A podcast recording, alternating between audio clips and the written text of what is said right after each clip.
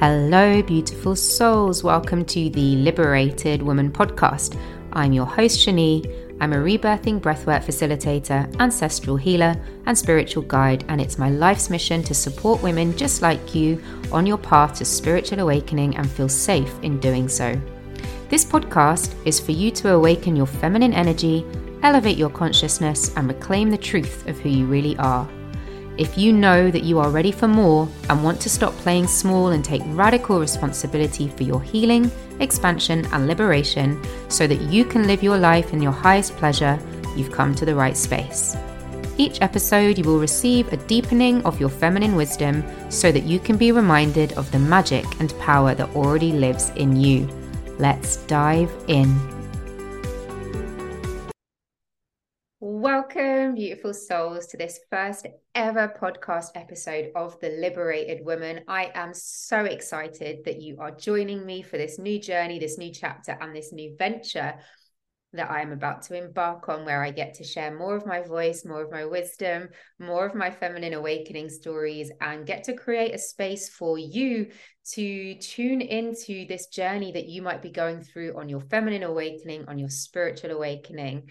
I'm going to be having a mixture of solo casts and guest speakers on my podcast, and I cannot wait to get started with this journey. It took me a while to start this podcast, even though I've been wanting to do it for a really long time, because I just couldn't come up with the perfect name that I wanted for this podcast. And when the liberated woman just dropped in like a, a clear message to me, that this is the name of the podcast and also the name of my one to one program that takes women through a journey of transformation into their liberated selves. It became so clear to me that liberation is what most of us desire.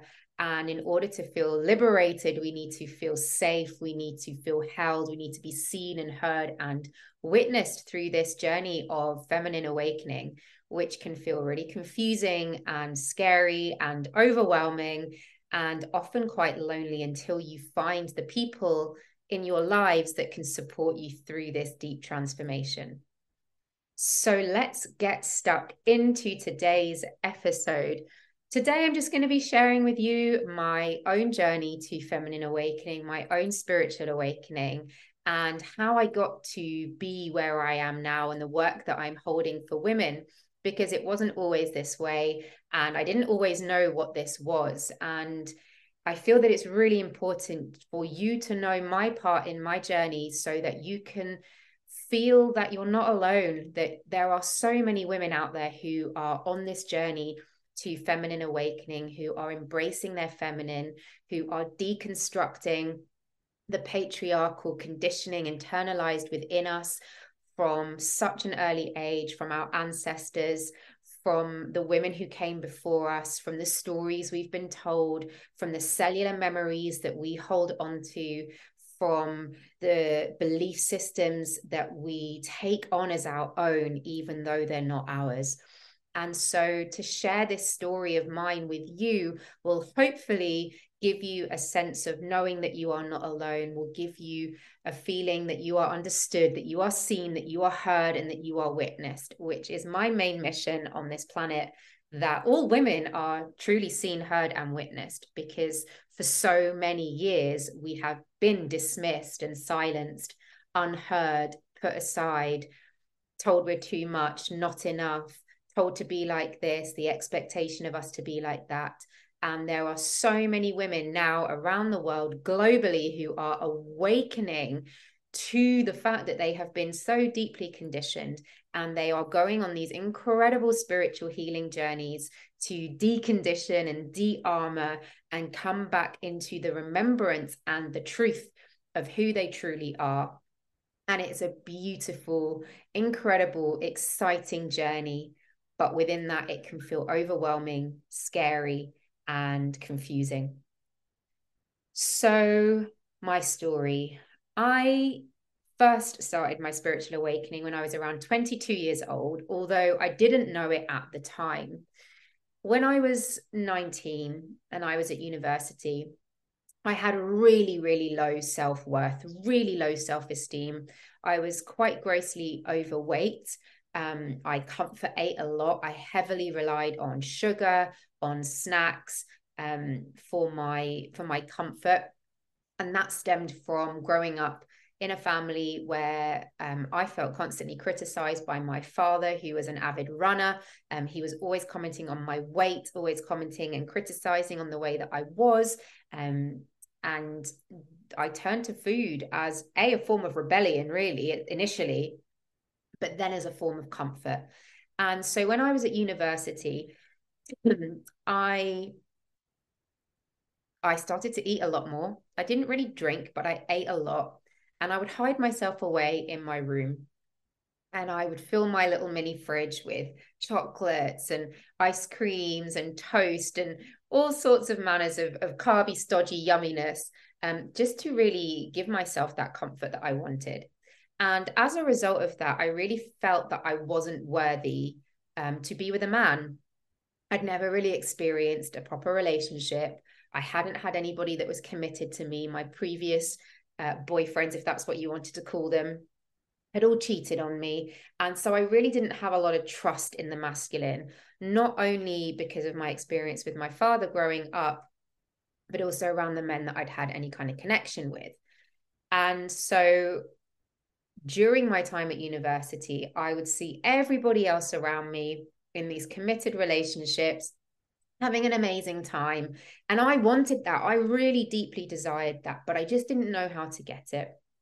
And in my second year of university, I was once again badly rejected by a man that I really liked, that I'd spent some time with. And Anna, as another act of kind of rebellion, I ended up getting with his friend at a house party. But little did I know at that time that the friends that I ended up getting with would turn out to be a three year abusive relationship. I was 19 at the time. As I said, I didn't really have any good experience of what it was like to be with a man who was truly loving and kind and caring. I was very used to being criticized or cheated on. And so I just accepted this as the norm. And we were in this relationship for three years up until the age of 22. And when I reached 22, I was in my first year of teaching. I trained to be a teacher straight from university. I was in my first year of teaching in a school, and the abuse had got worse.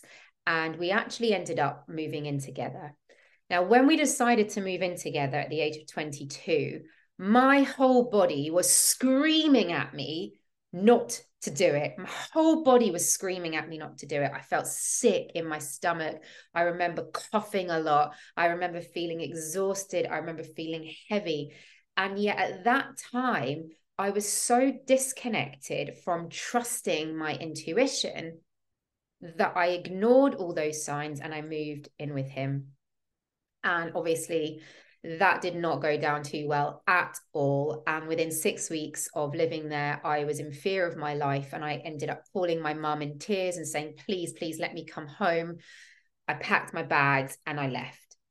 Um, I came back to the flat where we were living together to find that he trashed the entire place and broken all of my belongings and i knew that i'd made the right decision to to get out of there because i was scared for my life i, I genuinely thought that I was going to come home one day and not wake up because he was going to do something to me. And that was the first time that I truly listened into my intuition and knew that I had to leave. I had to get out of there no matter what. And I moved home and it was really difficult. And I went back to my old ways and I started to binge eat again. I would eat and eat. Sometimes I would go to the supermarket and buy a pack of, you know, four donuts or four muffins um, and I'd sit in my car and eat the whole lot and then feel sick and feel guilty for it. But I was doing it as a self sabotaging behavior because I didn't know what else to do. I was so unworthy in myself at that point. I'd been beaten down to a pulp in the relationship. I had no self esteem, no confidence, other than I knew that I'd done the right thing by leaving the relationship. In the same year that that happened, I had a really bad car accident to the point where I was cut out of the car. And it's kind of incredible, really, that I survived the accident. um, I thank my angels, my my now I know that I have angels guides and protection around me, but really the speed at which the car hit me and the fact that I was squashed in the car and had to be cut out, I thank God that I was able to survive that and get through such a terrible trauma. But again, that trauma compiled on top of my trauma from the abusive relationship, and it all happened within the space of about four months. On top of that, um, in my first year of teaching, I lost two colleagues, one to cancer and one in a car accident. And so I was really experiencing a lot of grief um, all at once a grief of um, not knowing myself, a grief of losing myself, a grief of losing a relationship that that was the only relationship I really knew, even though I knew it wasn't right and and dangerous. The grief of losing control in the car, the grief of losing the car, and the grief of losing control over my life in general, and the grief of losing two colleagues who I'd got really close to in my first year of teaching. So I was really going through quite a lot. And it was around that time that I started to seek holistic help. I went to a reflexologist, I went to um, counseling, and I started to go to things that I thought might help me to have an awareness of why I'd ended up in these situations. And that was the very, very beginning of my spiritual awakening. I was suffering with really bad flashbacks. Um, I'd have dreams and nightmares to the point where I didn't know if I was awake or asleep.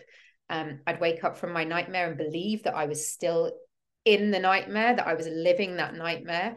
I had really bad flashbacks and um, was really struggling to make decisions. I'd lost all faith in my ability to make decisions, which is a really masculine trait and also a really um, common symptom of trauma that you you fail to make those decisions because um, you you're living your life in fight or flight so you're literally in survival mode so making any kind of decisions that's not for your um the benefit of your survival. Anything for example like choosing food off a menu or deciding you know where to go for the day or deciding whether i wanted to meet a friend or not i would literally freeze in fear of making the wrong decision because i'd decided to move in with um i decided to move in with that partner even though my intuition had told me not to. I had decided to um, take the car that night. I had decided to drive down that road that night. And so I really blamed myself for all of those things, even though none of them were really my fault. And it took me years really to start moving through this. At the age of 25, I decided to move countries. I moved to Singapore to continue teaching. And although it was an incredible opportunity and I was able to do amazing things during that time, looking back, it was really an avoidance. It was me running away from the situation. And we know that in these situations, you cannot run away. At the time, I didn't know that I had to sit and face the shadows, that I had to sit and face all what was coming up for me, but I ran away. And I spent almost five years living in Singapore which is a very, very masculine oriented country. It's a country, it's a small little city state in the southeast of Asia, incredible place, but it's also a place of competition, of finance, capitalism. There's a big emphasis on what you can gain there. There's a big emphasis on not making mistakes. So they have a huge mistake culture to the point where people are scared to make mistakes because they get minus points, like a, um, especially in the school systems there. And so living there kind of really exacerbated my my mistrust of the masculine because I was really constricted in my ability to be creative, in my ability to flow, in my ability to get messy and my perfectionism, which I had, you know, kind of become a perfectionist as, as a result of my dad always criticizing me and telling me off. And I wanted to please him and make him love me and tell, you know, for him to tell me that he loved me and he was proud of me. So I went into a perfectionist state. And living in Singapore just exacerbated that because you're so scared to make mistakes that you you become even more of a perfectionist. And it was during my time in Asia that I started to rediscover my spiritual path. Every time I went to another country outside of Singapore, and I would connect with the temples and I'd connect with the water rituals in Bali, the temples in Sri Lanka, when I'd connect with the rituals and the culture and the simple way of life that people were living in some of the tribes and the villages that I went to. I really understood that there was something so much more to life than being a perfectionist, than being successful, than being product oriented, which is exactly how I grew up. And also, Singapore really exacerbated that. I was getting promotions at sort of age 22, 23 at work and trying to work my way up the career ladder in teaching. Um, and didn't really realize what kind of a detrimental effect that was having on my ability to be creative and to flow and to be spontaneous and to listen to what I actually wanted as opposed to what society wanted for me. As a woman as somebody who'd grown up going to a grammar school as somebody who'd grown up in a productive oriented successful household and I was taught that, you know, productivity equals success, which is probably something a lot of you really can resonate with particularly women living in their masculine, women who are high achievers, women who are perfectionists. And I work with a lot of women like that in my one to ones, in my breathwork journeys, in my women's events, and in my women's circles. And so I was there in Singapore almost five years, and something started to really niggle at me in that I felt like I didn't belong anywhere. Like I felt like, even though I'd grown up in the UK, I'm half Israeli. I have Algerian in me. I have Egyptian in me. I have Bulgarian in me. I have Russian and Dutch in me from my um, grandparents and my great grandparents' generation. And I didn't feel I was like, I don't belong here. I don't belong in the UK. I don't belong in Singapore. Where do I belong? And I started to question, like, am I even from this earth? Am I from this planet? What's going on? And probably some of you can resonate with this as well. Probably some of you are like, no, I don't feel like I have a sense of belonging. Where do I belong? Where is my home? And at that point, I decided I wanted to explore more of my ancestry and my ancestral roots. So I decided to leave Singapore after almost five years. I was 30 years old at this point, and to move to Israel. Israel is the opposite of Singapore. it's messy and it's creative and it's spontaneous and it's impulsive and it's fiery and it's Middle Eastern and it's Mediterranean and it's hot. And when I first got there, I was desiring that sense of community, feminine energy. I was desiring the flow, the fun, the pleasure. I was desiring the the fire that I was missing in Singapore in this uber masculine, efficient, capitalistic world that just wanted you to have more, more, more, more, more all the time. No one was ever satisfied. And so when I first arrived in Israel, which is where my father is from, I did experience that. I, you know, I got the community, I got the creation, the flow, the connection, things were very, very different there. But after about five months, I met a guy, I met a man who then became another three year relationship. And he was lovely, really lovely, lovely man. But something still wasn't right. And he started to trigger in me all of the wounds that I'd already started to work on through my father wounding. And of course, all this was coming up because I was living in the country where my father was born and raised. It was my ancestry.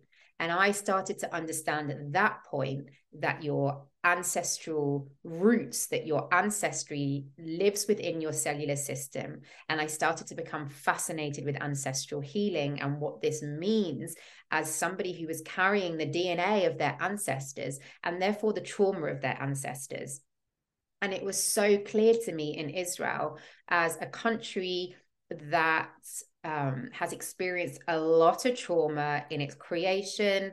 Um, since it's been a country, there's been a lot of trauma, a lot of war, a lot of conflict, um, a lot of people really dissatisfied with having to do certain things that they don't want to do, the way that that people perceive um, the country and the world they they feel that in their cellular system and of course there's also the trauma of the second world war of nazi germany a lot of people living in israel are descendants of holocaust survivors And when I was there, I really started to feel that in my body. I started to feel it in my system.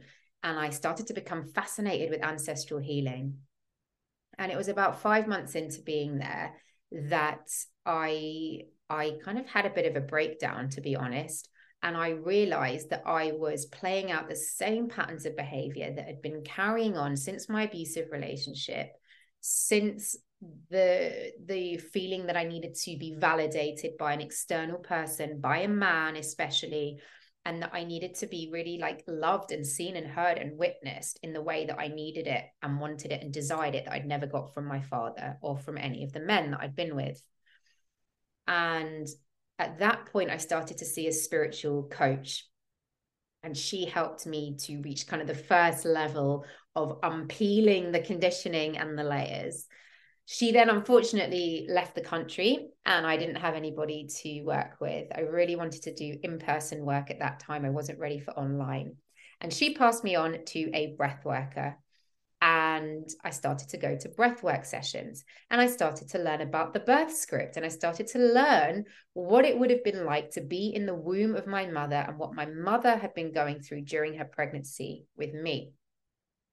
And my mother lost a baby before she had me. So I was starting to experience what all this felt like to be the second baby in the womb, to to have taken on my mother's anxieties, to have taken on my mother's feelings, to taken on my mother's DNA, her cellular system, and also learning more about my grandmother, my mother's mother, and of course, being in Israel, my father's mother and her lineage and her ancestry. And it was all starting to kind of rise up to the surface. And I was doing this through the breathwork sessions with my breath worker. And when I first went to her, I was still very much leaving, living in a freeze trauma response. So I was still overwhelmed. I was unable to make decisions. I still didn't trust my decisions fully. I was better than I was at 22 when I first experienced the trauma, but I was still really living through this. And as a result of that, I was stuck in my body. I was unable to move my body. And it was only when I started going to breathwork sessions and experiencing the power of conscious connected breathing that these emotions started to rise up to the surface. And I was feeling like a felt sense in my body for the first time. And I was starting to release years and years of anger, years and years of pain, years and years of stuck emotion, stagnant emotion, of uh, mistrust, of fear. And it was all coming up during these breathwork sessions to be moved through.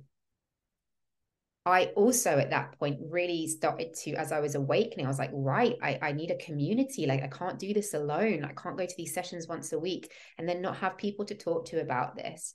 And so through my breath worker, I discovered women's circles. I went to my first ever women's circle on this beautiful rooftop in Tel Aviv. And I just remember for the first time in my life, truly, truly, truly feeling like I'd come home I sat in that circle, all the women shared. When it got to my share, I let out all of my anger, all of my frustration. I cried buckets and buckets. And the women there just held me energetically. They held me in that space. Nobody judged me. Nobody asked me questions. Nobody interrupted me. Nobody dismissed me. They just energetically held me in that space. And for the first time in my life, I felt like I'd come home to me. And I knew then the power of sitting in women's circles. After that, I started going to cacao ceremonies and ecstatic dance workshops and retreats. And then I had the opportunity to hold space on a breathwork retreat and it was through that that I started to realize that perhaps teaching and working in a school was not the right career path for me anymore. I'd been doing it at that point about 12 years and um, it didn't it started to feel like it wasn't right for me anymore. I was even holding women's circles at my school for the teenagers. I even held men's circles for the boys, the teenage boys. I had a meditation space in my office. I had this like chill out zone where the students would come and meditate and sit and I would already start to be using these tools and these techniques with them in school, which is amazing. Um, but I knew that there was something beyond this that I wanted to do. And it was around November 2019 um, that I joined a channeling course. I was doing a six week channeling journey um, in person with a lady in Israel. And it was at that point that all of my psychic gifts were really starting to open. I pulled in the fact that I wanted a past life regression and within the channel the channeling course I experienced a really difficult past life regression being burnt at the stake. It was the first time I'd experienced it. It was so powerful and so profound. I absolutely knew that this was starting to be real that my my oracle my my oracular skills that my psychic abilities that my mediumship it was starting to all come online. It was all starting to open up and it was scary but at this point I had a community of women around me who could support me and hold me through that had I been doing this work alone, I think I would have felt even more scary, overwhelmed, and you know, just exhausted from the whole thing because it was just really a lot and it all happened at once. So, although my spiritual awakening was a slow journey, sort of over several years, I hadn't really understood that that's what it was when I was 22. It was only when it, when really it all started to come online around the age of 31 to 33, and it all just happened so quickly. And at that point, I kept getting these messages saying, You need to go to India. You need to go to India and I knew I needed to leave my teaching job, but I was too scared to leave it in the middle of the year because, of course, conditioning and the good girl conditioning told me, no, you must stay at school till the end of the school year, see your students through the exam period. You can't just leave halfway through the year. I thought that. And then I, in a channeling, um, I was then at that point seeing um, the lady who held the channeling course. I was seeing her for one to one sessions as well. And during a session with her, um, I got the very clear message that I needed to leave Israel. And when she asked me when, my voice, my mouth just opened up. And without thinking about it, my voice said March, March 2020. And we all know what happened in March 2020. And so this India, India, India, India kept coming to me. Someone on LinkedIn reached out and asked me if I was interested in a job interview for a school in India. Now, of course, I was not interested in working in another school at that point because I already decided that I was leaving teaching at that point. But of course, here was a sign for India. So I started looking up breathwork training, India, March.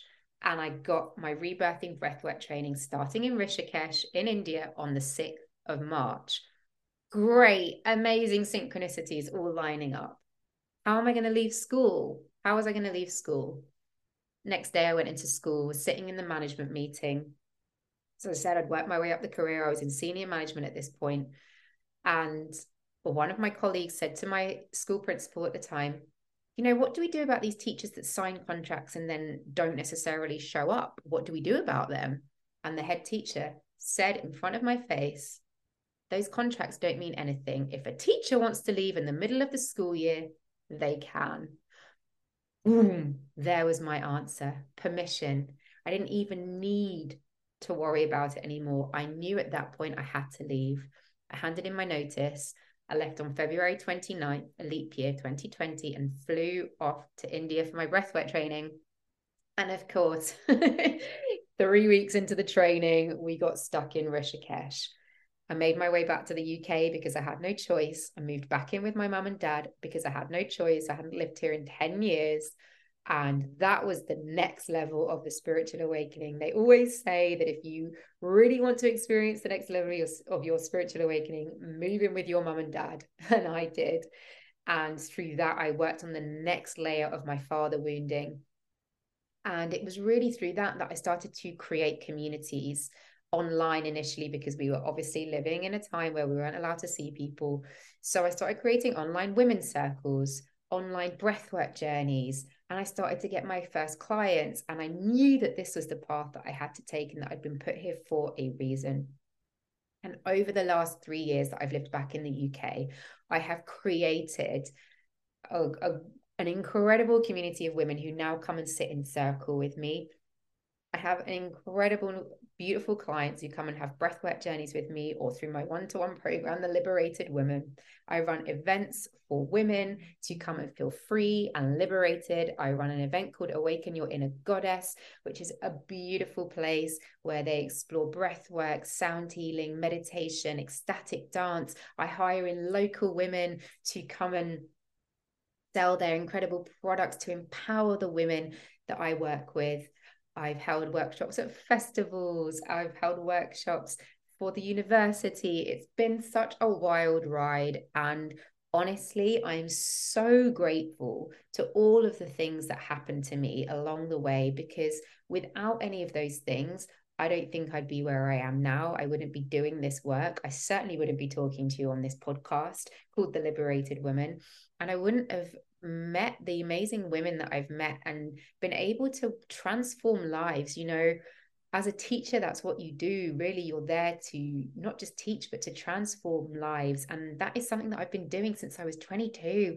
As a teacher, I've been transforming lives in all manner of ways. And now I just get to do it in a whole new holistic way that feels incredible since being back in the UK for the last three years, my light language has activated, my psychic skills have increased, my ability to do energy work has just exploded. And with that, I've had to gain a whole new load of skill sets to protect my energy to ensure that i'm in integrity to ensure that i'm i'm safe and the spaces that i'm holding are safe and then i met my partner who's a shaman and so we've got a whole nother level of um, conscious union, sacred union, which is bringing up a whole new level of spiritual awakening. And the journey to feminine awakening, to trusting the masculine, to trusting your decisions, to empowering yourself, to feeling liberated in your boundaries, to knowing that you get to use your voice that you get to live life on your terms, the way that you desire. This is possible for all of you. It is possible in any way that you desire. And yes, it takes a lot of time. And yes, it takes a journey. And yes, it takes a lot of deep dive work. It takes a lot of time spent in the shadows, in the darkness. This is not a love and light journey to feminine awakening. Feminine awakening is not pulling an oracle card and outsourcing your power to messages that might be it's not having your crystals on you or having a tarot reading. Those things can definitely help and they can definitely give you some kind of tools to support your journey. But spiritual and feminine awakening is a descent deep deep down into your womb to decondition years and years and years of trauma that we are carrying in our cellular system as women living in a patriarchal world and I hope that by listening to this podcast, by sharing in this space with me, that you will start to feel more liberated, that you will start to know that you are not alone, that you have a community of women out there going on the same journey as you, even if it's not at the same pace and your backgrounds are different and your stories are different, that you do have those women out there who understand, who see you, who witness you, who hold you, and who love you. And I can't wait for you to come and be a part of this wild ride with me. Thank you so much for listening. I look forward to seeing you next week. Thank you so much for listening to another episode of the Liberated Woman podcast. I hope this episode has landed in your heart and activated and awakened you in some way. If you enjoyed this, please subscribe and leave a review this really helps more awakening women on their spiritual path to reach out and gives them a safe space to drop in and feel connected and empowered. I'd love to connect with you over on my IG at underscore Shanibella and in my Facebook group, The Divine School of Feminine Awakening. Until then, have a magical day